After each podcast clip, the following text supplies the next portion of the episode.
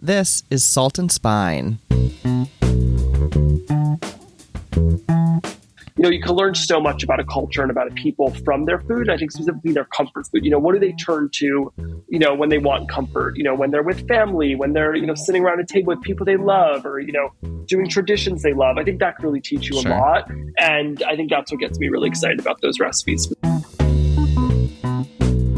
Hi there, I'm Brian Hogan Stewart, and you're listening to Salt and Spine Stories Behind Cookbooks. You just heard from today's guest, Eitan Bernath. Now, Eitan is one of the most visible people in food media today. At just 20 years old, he's amassed a remarkable eight plus million social media followers and built a content company that is starting to rival some legacy brands. Odds are, if you have a social media account, you've seen Eitan, whether on Instagram, TikTok, Facebook, or even Snapchat, where he's now hosted three cooking shows. Last year, his original content reached more than 350 million people with over 3 billion views. And it all started with the Food Network. Building on his childhood love of cooking, 11 year old Eitan appeared on the first kids episode of Chopped. And there was no stopping him after that. He started a food blog, social media accounts, and became a near overnight success thanks to his charismatic personality and his engaging content. Case in point, Oprah Magazine called him the internet's most delightful chef.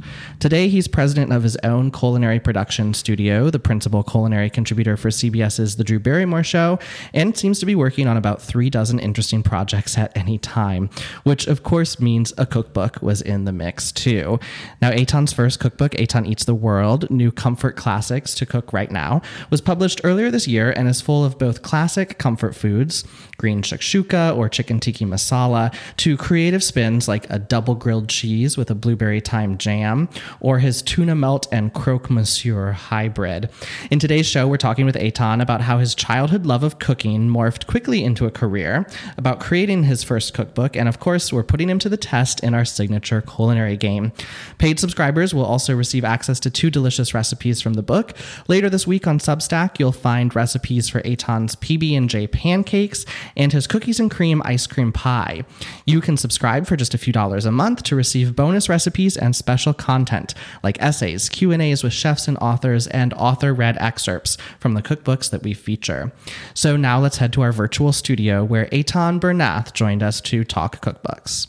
Hi, Eitan. Thank you so much for joining us on Salt and Spine. Hello. I'm so excited to be here. We are thrilled to have you and to chat with you about your first cookbook, Eitan Eats the World. Congratulations. Um, yes. It's beautiful. Oh, good. We both can hold it up. Exciting. Yes. yes. And it's here in real life. Thank you so much. It's here, yes. Our, our audio listeners can't see, but we're both holding up a copy, um, and it's beautiful. And we'll we'll get to it in a second. Of course, we're here to talk about the cookbook, but we always like to start by learning a little bit more about you and what brought you to this place. Uh, for folks who may not be as familiar with your work, so let's let's go back to the beginning. Let's start at the beginning. You were you're born and raised in New York, right? Into a family where you took an interest in food at a pretty early age. Yes, I'm actually. I, I would love to say I'm from New York, even though no hate to New Jersey. I tech, I am from New okay. Jersey. Got uh, it. Okay. Now, okay. Thank you for correcting me. okay. Um, yeah. So I I was born and raised in Teaneck, New Jersey, um, which is actually very close to Manhattan. Um, I now live in um, New York City in Manhattan. Um, I love the city. I feel at home in the city. Um, but I yeah, I, I, mean, anyone who lives like close to New York City, we all just kind of say we live in the city or like right by the city. Yeah. And so, yeah, I grew up um, in a Jewish household, and you know, food is a very center part of life. Uh, you know, as a Jew, you know, I mean, a lot of cultures like that, but especially um, in you know Jewish culture, you know, I think you know throughout my life, the biggest you know events and memories are all around food. Whether it's you know sitting at the seder on Passover with my grandparents, eating my grandma's chicken sure. soup, uh, those type of things. You know, food is just such a central part of life, um, and you know, I think that that's part of what really got me into it. And I know you um, ate at a number of restaurants as a kid too. Your family would often go out to eat, and in particular, you ate at a lot of Indian restaurants, and you took a real affinity to Indian food. And I, I read too that at one point you even campaigned to get your parents to install a tandoor oven in your home kitchen. Yeah, uh, talk about what that was like, being able to experience various cuisines and things as a kid, and taking an interest in, in learning more about them. Yeah, so both my parents uh, work in education. So, you know, teaching us about the world around us was something super important to them. You know, the things we learned in school, you know, wasn't enough. We, we, we you know, my parents wanted us to learn even more about the world. And, sure. you know, they used food as kind of a vehicle to do that. And, you know, so we'd go to a lot of Indian restaurants um, on the weekends. And, you know, when we were there, my parents would try to use it as a learning opportunity. You know, okay, you know, this is a northern Indian restaurant. So there's lots of bread because they grow a lot of wheat in the north. Whereas in mm-hmm. southern India, there's a lot more rice. Uh, and that's why, you know, there's more rice dishes on the menu and legumes like lentils. You know, I think that that was something that really got me, you know, really interested. And it's something that to this day, you know, I, I love to, you know, know more about the food than just you know what you're eating you know where is it from what's the history behind it what does this mean to other people and other cultures um, you know that was definitely something that really got me interested in food i think also you know where i actually grew up physically on my block um, you know there happened to be that my direct neighbors who's also one of my best friends or probably my lifelong we, we consider each other siblings um, hiba uh-huh. um, uh, her dad's pakistani and her mom's indian um, and so you know i grew up with hiba and like watching her mom cook um, our other neighbors, um, like a few doors down, were also Indian and Pakistani, like d- different sides of the family. Um, and so, you know, I grew up around a lot of the food also. And so, you know, Indian food, I always say, like, I can eat it every single day. And I honestly do eat it most days. I, I'm known to have, like, dal for breakfast or masala dosa for breakfast, or I make other Indian food or order out. I, I live very close to Little India, New York City. So I'm a frequent I know too that you started cooking at an early age. So you had this interest in food, but then you started to get more involved in actually cooking food yourself. Was there a moment that that sort of clicked for you? Like around what age? Was there something that prompted it? I, I think you often asked your mom to like cook things and then she encouraged you to get involved. Was it an overnight thing or was that kind of gradual? Yeah, I would say it's more gradual. You know, I didn't really fit in so much like the little leagues or like the different things a lot of my peers were doing. Um, but I loved food. I loved watching, you know, Food Network and food documentaries. Mm-hmm. Um, and I would ask mom, like, hey, mom, can you make this thing that I saw on TV or whatever? And she's like, why don't you try making it? And, you right. know, I got in the kitchen. I really just fell in love with, you know, I think initially it was kind of like, okay, I crave this food. I realize if I cook it, I can then eat it quickly, um, or at least quicker than if I didn't cook it. Uh, and I think that's kind of how it started. But then, you know, I really just fell in love with, you know, the creative element of cooking, the, you know, just, you know, vast amount of knowledge there is to learn with cooking. And that's, I think, what really kind of, you know, honed in on my love of cooking. Yeah.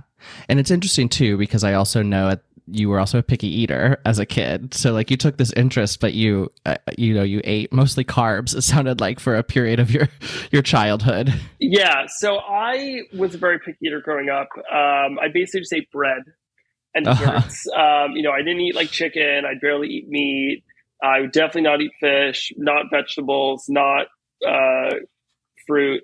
Um, so basically, just white white flour um, yeah. or all-purpose flour-based goods. Um, yeah. I definitely expanded my repertoire. Oh, and cheese. I, I like cheese, but I was okay. Um, well, only hot cheese. I don't like cold cheese.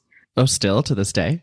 Um, so that's actually something I've been working on as a human. Okay. I, feel, I feel like it's a quality I lack. Um, I love high quality Parmesan cold. Uh-huh. Um, I'm working on the rest. Okay. All right. That that's one of the things that I call a me problem. Cheese okay. cold is great. Eitan Bernath has the problem. Sure. Um, okay. You know, it's kind of like bananas, a food I've never gotten past. I cannot stand bananas. Um, and it's one of these things like, I know I'm the problem. Bananas are not the problem. As a human race, mm-hmm. we've decided that we all like bananas, and Eitan Bernath is just strange. But I'm working. Yeah. I, I was gonna say I'm working on it. I'm honestly not. I don't plan on liking bananas anytime soon. Okay, yeah, that's fair. I, you're not alone there. Um, a lot of people don't like the texture, so you're you're starting to get involved in, in cooking at home, experimenting in the kitchen, right? And then when you're 11 years old, you have this opportunity to be on Chopped on Food Network. Yes. Um, you know, it was really just like randomly my mom was forwarded or my dad was forwarded an email from a friend that like they saw Chop a Zoom casting call for kids. This was like before Chopped Junior. There's like a random kids episode. Um, okay. And honestly, my, my mom just thought it was a good activity for me to do like after school. So I just filled out this like 30 question thing about cooking. I loved cooking. So I was like, oh, sure, I'll write about like all this. And after that, there were phone interviews, like video interviews, an in person interview. Um, and lo and behold, I got on the show. And at that point, where I mean, you're 11 at the time, so you know you're not even like close to graduating high school or anything at that point. But were you starting to think like when did it start to feel like this could be a profession to you? Did, was that that moment, or did that come later with you know social media and things? Um, yeah, I mean, I definitely had one. Like I was, I when I before it, I was definitely like, oh, I want to be a chef. You know, I think what Chopped did was, you know, after I appeared on Chopped, um, I you know started doing like cooking demonstrations across the tri-state area. I started writing a food blog. Um, I think at that uh-huh. point, I very much saw it as a career, and I think kind of what it changed for me is I realized like not only do I love cooking, but I love entertaining and educating. And I think what that really kind of taught me about myself. So I was like, oh, I really want to pursue like food media. Uh, and that's, you know, a career that now is like very big, but like when I was doing that 10 years ago, it was not this as widely known career path. But I realized, you know, I love teaching about food, talking about food, you know, educating. And, you know, I started my food blog and I was releasing a recipe every single week. And, you know, saying that I always say is, you know, obviously, you know, I'm incredibly fortunate and grateful. And, you know, I've gotten experiences that I'm super, you know, I don't love to use the word lucky because I, I really, you know, I, I work very hard. Uh, but, yeah. you know, obviously there's luck and everything, um, and chance and privilege and everything that comes with that. Um, but, you know, since I started my blog when I was, um, well, I was 12 years old when I started it, which is eight years ago, um, I treat it like a business. You know, uh-huh. obviously I was in school, I was in elementary school at the time or middle school. Um, but you know, every single Sunday I post a recipe on my blog, and you know that meant that you know if I didn't have a recipe up and it was Sunday, I would not hang out with friends. I would be working on a recipe, photographing it, writing about it. Um, and I actually, my third or fourth ever blog post was sponsored by a company. Um, I got paid like a hundred dollars. Um, uh-huh. and I like wrote a recipe with this company. Um, and so I've always really treated it like a business. And, and then at some point you start to dabble more and more in social media, right? And eventually, um, you make I think you made your first your first TikTok went viral, right? Am I getting that right? Yes, yes. Like you you told a teacher, right? Like I can make this go viral and and you did within 24 hours. Could you could yeah. you talk about how, what that entry into TikTok and this and social media was like um cuz I think that's, you know, a, a really big part of your brand now obviously. Yeah, so after Chopped, I started my food blog. I had like an Instagram page, and you know, from there, I just kept growing and growing, doing more types of content, some video content. I was doing YouTube, Facebook, Instagram, everything. Um, then this app TikTok came along, and I was a big consumer of TikTok, but I hadn't posted on it yet. And we were like talking about it in class, and I made a bet with my teacher in my class. I was like, I bet by the end of the school year, I can get a video to hit a million views on TikTok. Um, and basically, the way the bet worked was if I won, then the class would have to pay for, or the teacher, presumably, would have to pay for a fancy dinner for me to go out by myself. Well, maybe not by myself, but you know what I mean, for me. Sure. Um, yeah. And if I lost the bet at the end of the school year, I would cook the whole class dinner one night. So, long story short, I'm like a very like calculated person. Um, like, you know, like I said, I've always kind of thought of this as a business. So I'd already at that point started like a Google Doc where I wrote down like TikTok ideas. I thought that can go viral. And one of them was a video about my school's cafeteria because my school had like this insanely nice cafeteria, kind of like a restaurant. Uh. And I made this video. There's a trend at the time called My Best Friend's Rich Check, um, uh-huh. which is basically this audio where you like someone my best friend's rich check. They like show their friend's house or something. And so then I made my own version where I said, World's Best School Cafeteria Check and then I showed videos in my school's cafeteria, and I won the bet four hours after that class um, concluded because I ran to the cafeteria, made the video, and within about three hours, it hit a million views. Wow. And you were new to the platform, right? Oh, and I hit a million followers within like I think a month or two. So I uh wow. uh, doubly. although I never got the dinner. I never got the dinner. Oh, I will say that. Okay you're owed it. You're still owed it. Yeah. Um, as you started to, you write, write about this a little bit in the introduction to your cookbook, but as you started to get into producing more social media content and things, did you, how did you sort of grapple with um, that feeling of like the, the insecurity a little bit? I think obviously now you, you do it so much, it's probably faded to some extent, but you, you write like, you know, what were, what would my peers think? Did I look stupid on camera? Or pe- what were people going to think of me? Would anyone even watch this? And then that you kind of just didn't let your insecurities get in the way, and that that's a lesson that has stuck with you since. But how, as a person who's so present on social media and you're you're out there every day, how have you sort of dealt with that um, over the course of your career now? Yeah, so you know, when I started creating content online in middle school, um, or even just mm-hmm. being on in the public eye in middle school, you know, when I was on Chopped um, right. You know, it opens anytime we do something in the public eye, it opens yourself up to a lot of criticism. And you know, middle school is like the height of peer criticism. Uh, and so, you know, there were a lot of kids who had a lot of not nice things to say about it. I mean, I did lose in the first round, um, you know, so that opens up a lot of room for uh, making yeah. fun of. And, you know, I think it very quickly taught me um, a very strong sense of confidence. You know, I would definitely say like a strength of mine, I think, is my confidence in myself. And, you know, I think throughout high school and, you know, especially the end of middle school after Chopped, like I would describe myself as a very confident person. Um, you know, like I'm Eitan, this is me. If you have a problem with it, like f off. Like I don't like nicely, mm-hmm. nicely yeah, f sure. off. Like yeah. like yes. I don't have any wrong. I don't hate you. I'm not mad at you. Just like I'm doing me. If me doesn't work for you, leave. Like like you don't need yeah. to be you know involved with me. Um, and so I think that gave me a really strong sense of confidence. I think you know just as my career is growing, that's kind of built. You know, uh, last year in 2021, um, I my videos reached 300 million individual people um, across all of social media on TikTok, Facebook, Instagram, YouTube, Snapchat, all combined, 300 million yeah. individuals with um, wow uh, over a billion. I think it was maybe a billion or two billion views. Um, like of within those people, a lot of people obviously watch more than one video, um, right. and so you know that's that's a lot of people. That is um, like I think it's like one out of every 30 people or 20 people on planet Earth.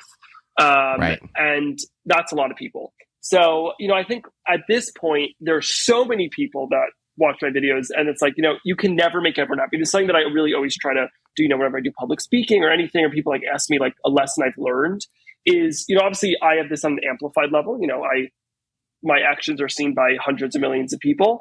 But sure. I think even in your own life, something that I always really try to, you know, I think the biggest lesson I've learned is nothing you could ever do will make everyone happy. So don't try as long as like yeah. you know that what you're doing you know makes you proud and you know it's aligned with your values um, that's what matters because you know you know this world is so divided and like you can do one thing and half the people will love what you just did and you could do the complete opposite thing and then the other half will hate what you just did and i think that's uh-huh. something i learned kind of quickly you know throughout my teens i was like oh okay like I, nothing i do will make everyone happy and i think that that's something that really taught me confidence you know this is what i'm doing you know, or someone going to comment on my fashion photo, you look ugly, you look weird. Why are you wearing that? Or in my video, why are you talking like that? What are you doing? Blah blah blah. Yeah, they're going to say that, but that's a them problem, not a me problem. Uh huh yeah no it's it's a it's a great lesson. Um, and you know really great for you that you learned it at, at such a young age and have been able to integrate that into your career now. Um, how do you as as a person who reaches one of 30 people ish across the globe and is so integrated into social media and, and i'm curious too about tiktok in particular how do you think that's changing the food media landscape now that it, it has become so prevalent yeah, I think you know COVID nineteen, uh, you know, really kind of gave a boost to the food media industry. Uh, you know, when everyone was you know stuck at home, locked down, restaurants were closed.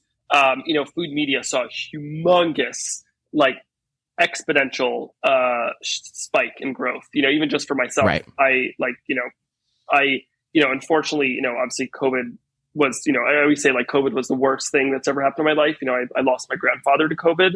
Um, yeah. But it was also ironically one of the best things that happened. And obviously, I don't say that lightly. I know what it's like losing COVID, but it was this. It's it's been this very weird, um, you know, dichotomy that I had to deal with. You know, especially in 2020 and 2020 or 2021 and 2020 sure. and all these past few years since losing my grandfather has been, you know, everything I have right now in my life is just unequivocally because of the pandemic. You know, if there was not the pandemic, my social would not have grown as it did. I would not have reached that many people. There wouldn't be as many people interested in food. But at the same time, you know, I lost my grandfather and millions of other people around the world.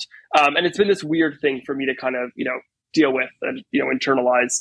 Um, but, you know, I do credit a lot of my success to the fact that, you know, all of a sudden there were all these people interested um, in food. Uh, and I think that, you know, it's really changed the landscape because so many more people are interested, you know, and I think what TikTok did and you know, really all the socials did that's really great is the relatability. You know, I think one of the feedback mm-hmm. is the feedback I hear the most often from fans, uh, you know, especially adults. You know, a lot of people think that like most of my audience are kids, but they're actually like adults, you know, 20 to 40.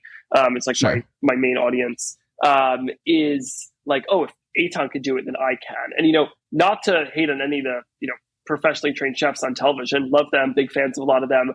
Um, but you know, there is some of that relatability that you can lose. You know, if it's a chef who's worked in restaurants for ten years, went to culinary school, won all these awards, you know, if someone sees them making it, it's a little bit less relatable. Whereas, you know, if it's like Eitan in his kitchen wearing a t-shirt and sweatpants, show you how to do it, there's that more relatability there. And it's not just me, it's with a ton of other creators. I think that that's kind of a thing that, you know, I think has gotten a lot of people more into cooking and expand the repertoire is, you know, the people they see doing it are more relatable. And I think on top of that, something that I think that's it's done that's been incredible is it has opened up a much wider, more diverse set of voices, which I think is something uh-huh. that's super important. Um, you know, I'm obviously just like a small example, but you know, if you go 10 years ago, there were not, well, I'm not a teenager anymore. I'm 20 now, but I've been a teenager for the past bunch of years. Um, yeah, there were right. not teenagers prevalent big in the food media.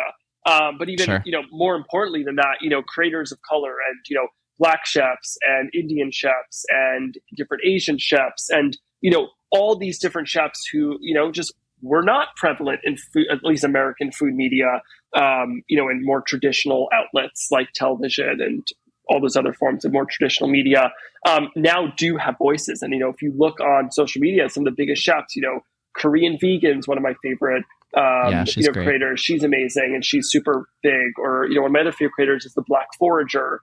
Um, uh-huh.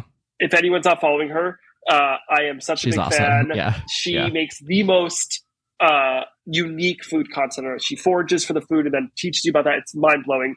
Um, and those are just two little examples. But like, I think what it's done that's been so amazing uh, is it has made the landscape so much. And obviously, there's still problems within it, but so much more equitable.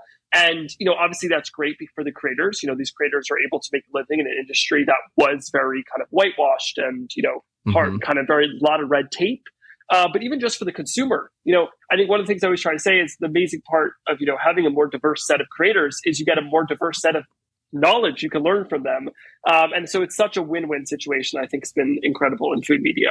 Totally. Obviously you you have a lot of things working in your favor when it comes to being a social media star. You have a team now uh, that supports you. You're young so you're really native to these platforms compared to some people who are of, old, of older generations who are trying to join the platforms. But we've talked to some chefs authors you know who are just like it's it's exhausting. Um, it burns you out like to try and produce tiktoks regularly to try and churn content out. Is that something that you have felt or have you sort of been I know you don't love the word lucky, but sort of lucky in the sense of like you've been able to build a team around you now and like you have you have support. How does it feel for you as a social media creator? Um, do you get that burnout feeling? So yeah, it's definitely real. I mean, I I post a lot. Um, I yeah, post you do across every single platform. Um, I post every week 21 videos on Facebook. I post yeah. six episodes on Snapchat. I post one YouTube video. I post about seven or sometimes 14 TikToks. Um, some of this is syndicated, but a lot of it's original. Yeah, but it's all um, original. Yeah. Mm-hmm. Yeah. I post daily on Instagram. Um, I post at least once or twice a day on Pinterest. Um, I post not really on Twitter. Yeah, I guess that's kind of everything. Um, but it's a lot. Um, yeah. And you know, from a work standpoint, um, I film videos every single day from nine to well, well, filming I film from nine to six p.m. five days a week yeah. all day long.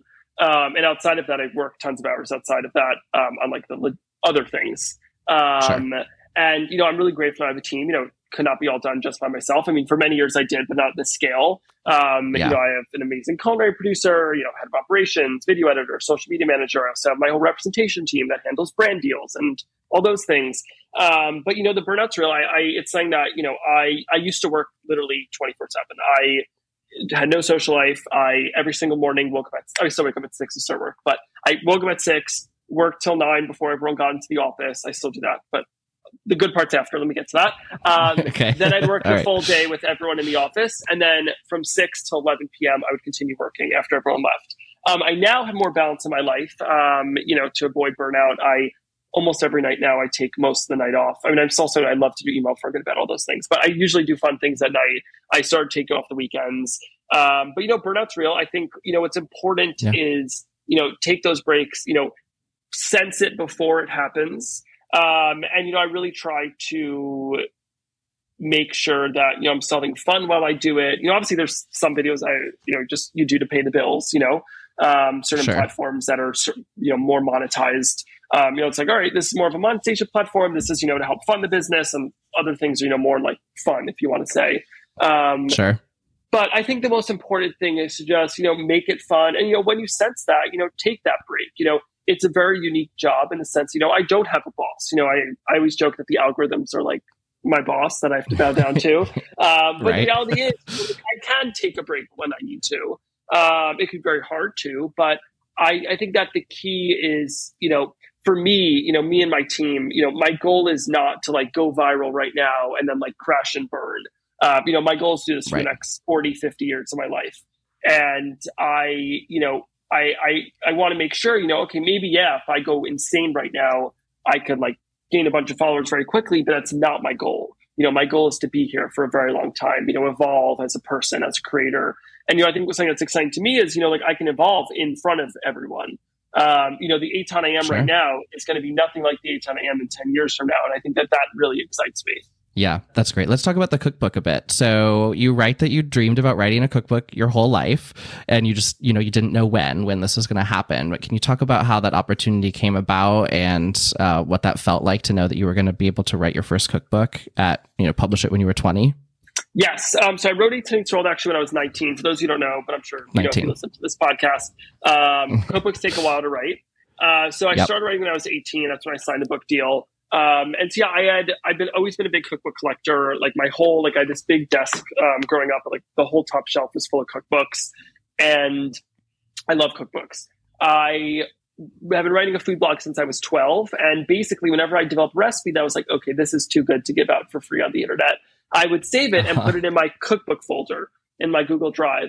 And I was like, you know what? Like one day I'll write a cookbook. I really do believe it. Like who knows when it will be, but I want this recipe for that when that day comes. And sure. then when I was 18, um, so, you know, I signed uh, with William Morris um, Endeavor, WME, uh, three, four years ago, I want to say. And, you know, when it came to time, you know, that strategically that it makes sense to start writing a cookbook, I, uh, you know, put together a pitch with my book agent and, you know, we pitched out the book to publishers. And, you know, at that time, you know, when you do that process, you know, I was, I was hoping to maybe have one interested um, you know, I really talk about that much, but um, the process went very well. Um, you know, I, yeah. I, had quite a few offers at the end um, to, you know, eventually sift through and, you know, figure out what made the most sense um, strategically. And, you know, then I ended up going with, um, you know, Clarkson Potter, which was such an honor. You know, I think once I got the offer from them, it was, it made the decision very easy. Uh, you know, they're just such, such like, you know, an incredible like establishment. And I feel like there's so much respect that comes with their name. And, you know, it was just really, really incredible. I remember, you know, there was a FaceTime call um, the day that like the offers came in and the day that like I was making the decision with like my team. Uh-huh. And I was literally like sobbing, freaking out. Uh, cause you know, like, you know, going into it, I, I didn't even know like if I get an offer, you know, when you go, when you, you have, I don't know, I'm just like an 18 year old. Uh, and it was like one of the most exciting days ever. And I just remember being like, like, like talking to my mom and dad and being like, oh my, like, you know, I was 13 telling my parents I wanted to write a cookbook or 12 or even probably when I was 11 and like it, it was happening. So it was, yeah, one of the most exciting days I, I remember. And I, I occasionally like go back through my emails, look at that day, just like look at the emails of all of us freaking out yeah, yeah, you got to save all those. Did you have this concept in mind when you wrote that first pitch? Then this idea of so it, the the title is obviously Eitan eats the world, and the the the theme is essentially sort of comfort foods with international influences and drawing from international comfort foods. Was that the original pitch, or how did did that sort of evolve? Yeah, I mean, you know, I always describe like my personal taste in food and kind of POV as you know comfort food from around the world. I you know, yeah. you know, I really try to be very intentional and very, you know, thoughtful in the type of content I do because you know, I think that I always try to approach, you know, when I'm doing food that's, you know, not like native to, you know, where I'm from or my own culture, um, is, you know, my point of view is always, you know, I am a very excited learner and I like to use uh-huh. my platform to kind of be like, hey, I learned this. This is what I learned. Like, I'm excited to show you what I learned. Um, and, you know, making sure to give credit where credit's due. Uh, and, you know, that's something that's very important to me. So that's kind of the point of view I always try to bring is, you know, like, you know, I love Indian food. I'm not an expert on Indian food. There's a hundred million chefs who are Indian who are experts on Indian food that you should listen to. But sure. here's a few recipes that I've learned. Here's the story behind how I learned it from Indian chefs or things like that. Uh, and I'm excited to share with you what I've learned and you know give you that background. I think that that's kind of the point of view I really like to have. You know, I'm not an expert in Indian food. I love Indian food. Do I think I know a lot about Indian food? Yes, but there's a lot more Indian chefs out there who are on social media. Um, you know, Rachel Gurjar, Gurjar's uh, one that I love, uh, and I'm good friends with her also. Um, she works yeah. at Bon App now. Um, she's an incredible Indian chef. She's someone you should listen to more than me. Uh, but that's kind of the angle that I always try to go with, and so I think that was that was really from the start. And you know, I think what's most important to me with this book is you know and I kind of write about this book you know I think one of the things that unites us all is food and specifically comfort food. And I think that you know you can learn so much about a culture and about a people from their food. I think specifically their comfort food. You know, what do they turn to? You know, when they want comfort. You know, when they're with family, when they're you know sitting around a table with people they love, or you know, d- doing traditions they love. I think that can really teach you sure. a lot. And I think that's what gets me really excited about those recipes specifically. I get the sense that um, from a recipe development perspective, you also like to play with unexpected ingredients or interesting mashups, right? Like there's a recipe for a tuna melt that's also kind of a take on a croque monsieur. There's a puppy chow recipe that in, incorporates tahini, right? Which I think puppy chow or muddy buddies, some people refer to it. There's a um, a pasta recipe that sort of brings together traditional tapenade with pesto hybrid. So I talk a little bit about your recipe development process and how you sort of think about. I'm curious to tap into your brain. How do you think about bringing all those things together like that? Yeah. So one of my favorite things to do with food is like taking two dishes that are great and like combining them. Um, uh-huh. I can't say what it is because I'm right. Um, I'm writing it for a cool publication I'll be announced soon, but I'll be on lookout. I okay. recently developed one that was taking two of my favorite Italian dishes and combining them. Um, okay. And I think what's super fun about doing that, and I think one of the reasons also like people really love it is, you know, you you already love both of them, and the thought of them being together is just very warm and fuzzy and good. Uh, and I think that for me, it really excites me because you know when you think about it, so each recipe has a method and, in, and ingredients, and sure. figuring out where the cross section of each each's ingredients and methods when combining them is a really fun process. And you know, it's like, well, you know, specifically with the pesto, um, that's kind of like olive tapenade. It's like, okay, yeah. I want to use the flavors from the olive tapenade in the you know the function form factor of a pesto. Or with the croque uh-huh. monsieur tuna melt, it's okay. I love tuna melts, and I was like, well, I'm not just going to publish a tuna melt recipe. And it's like, okay, so I'm going to take a tuna melt, but I'm going to give it like the croque monsieur form factor and treatment. And so I think what's really fun is, you know, I was like, okay, then recipe wise, you know, the croque monsieur's French. So I'm going to take some French flavors like the cornichons in there, the shallots, the Dijon. Uh, I'm going to take those French flavors, you know, put it in with that tuna melt and then put it in the croque monsieur form factor with that cheesy Mornay on top. And so I think it's just this really fun kind of project of like, okay, where, what's that cross section between the two ingredients and methods?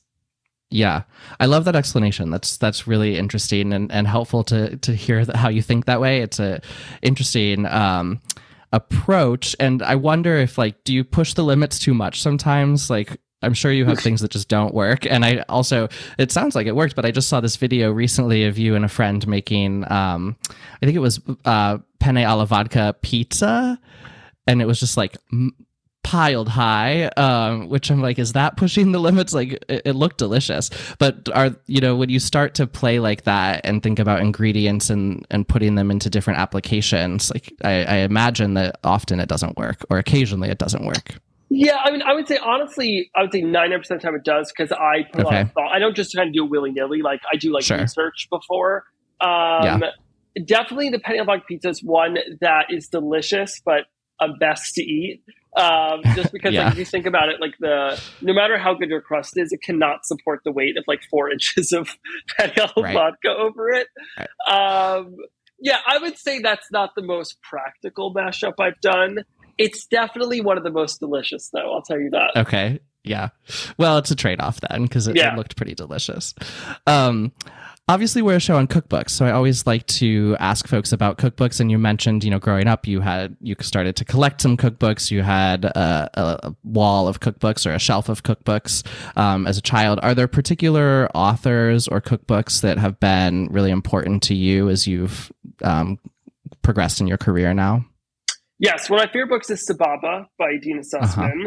Uh-huh. uh, yeah. i also love um, oh my god well i cannot believe like the name. Uh, Wait, no. There's no way. I this is like one of my favorite cookbooks. Oh my god. Wait, no, no, no. We'll give you. It's by Michael Solomonov. What's so uh, Zahav. Zahav? Zahav, Zahav, yeah. Mm-hmm. Love Zahav. Oh my god, love yeah. that book. Um, really love that book.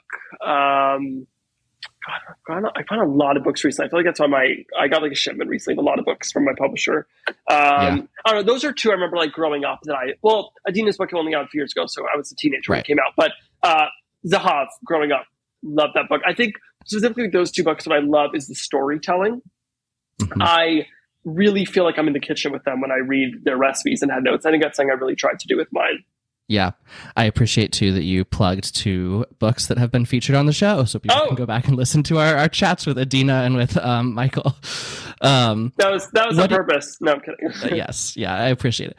Well, uh, as a first time cookbook author, I'm curious too. What do you think, and an avid consumer, what do you think makes a great cookbook? What qualities do you look for? Really good photography. Uh, mm-hmm. I think that's very important. You know, especially now with like social media, like we with our eyes first and yeah. we, we always have, but I think now more than ever. So I think really good photography. You know, uh, a photo for every dish, if your bu- book has a budget for, I think is very important. Uh, I think that you know making sure that the recipes, you know, in the the book as a whole, have things that both will feel familiar yet different. Uh, you know, if you hand someone a book, and it's like, whoa, I've never seen any of these recipes. That could be a bit jarring. I think that kind of thing. I think that's like I tried doing the book. You know, I have some classics like penne al vodka in the book. You know, Right. Is Penne al vodka something brand new? No, but I think I have some cool tricks and ways to make it even better. Um, but then again, I have some dishes in there that most people probably will have never have heard of. Uh, and I think that balance is important. I also think that you know storytelling is really important. You know, in the head notes and the parts in the beginning is you know getting that person excited. You know, getting them in your kitchen. You know, kind of grabbing them through the page into your kitchen in a non creepy way. Uh, sure. I think that's I think that's important. I think that really making the people who are reading it feel like I got this is important. You know, obviously you want to push people out of their comfort zones and you know there's recipes in the book that are meant to be hard and meant to be like okay this is like a project recipe but i think striking yeah. that balance between you know familiar and approachable with also pushing out of your comfort zone is uh not an easy balance to strike but i think it's an important one yeah that's a great answer well we always end with a little game so i thought we would um play a comfort food game. So since Amazing. your book is about, you know, comfort foods, um, I'm going to give you some cards. So we have four decks here. We have um, a vegetable deck, we have a protein deck, self-explanatory. We have a flavor deck, which is spices, herbs, etc.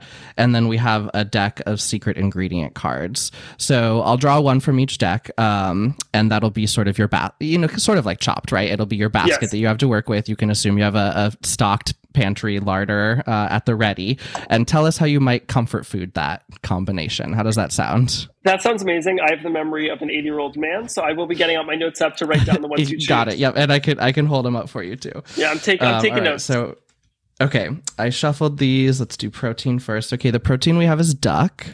Duck. Okay.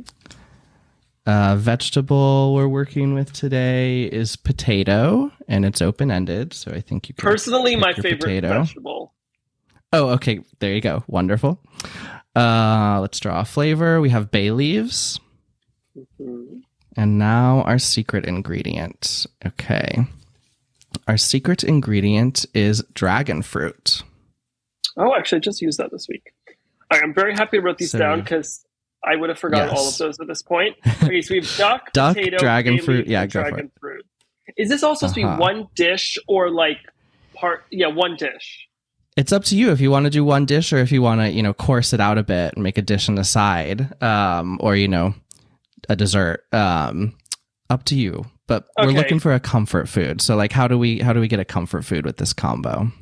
Okay, the first place my my head goes to, and I'll explain why and I know this isn't like what Americans think of comfort food, but It is what people in other countries do. I think of tacos as a comfort food because they're like messy, which Yeah. to me being messy is comforting. Um, so, and actually, I do I do have to give a caveat. I've only actually ever cooked duck once.